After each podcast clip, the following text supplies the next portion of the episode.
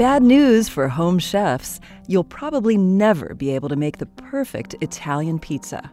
Don't take it personally, the reason is all science. Let's start with the basics. A simple pizza has three parts a dough, tomato sauce, and mozzarella. Though they start out raw, these ingredients turn into a golden crust, cooked tomatoes, and bubbly cheese. Just put them in a hot oven for just two minutes. How hot? About 625 degrees Fahrenheit.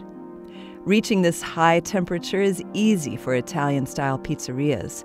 According to a recent study from two hungry researchers, wood fired brick ovens are the cause of an Italian pie's perfection. Specifically, these ovens have certain thermodynamic properties that conventional electric ranges just can't match.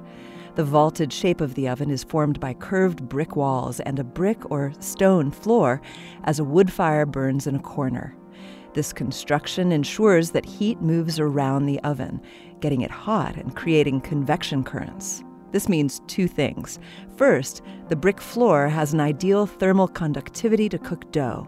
In other words, in a 625 degree oven, the direct contact of the floor to the pizza will heat the dough to about 392 degrees, ideal for creating a crispy crust.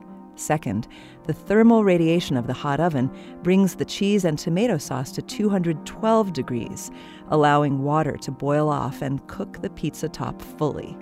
Home ovens, of course, can't get this hot and achieve the ideal thermodynamics. But some tricks, such as using a pizza stone and the oven's broiler, may get you close. This moment of science comes from Indiana University. I'm Yael Ksander.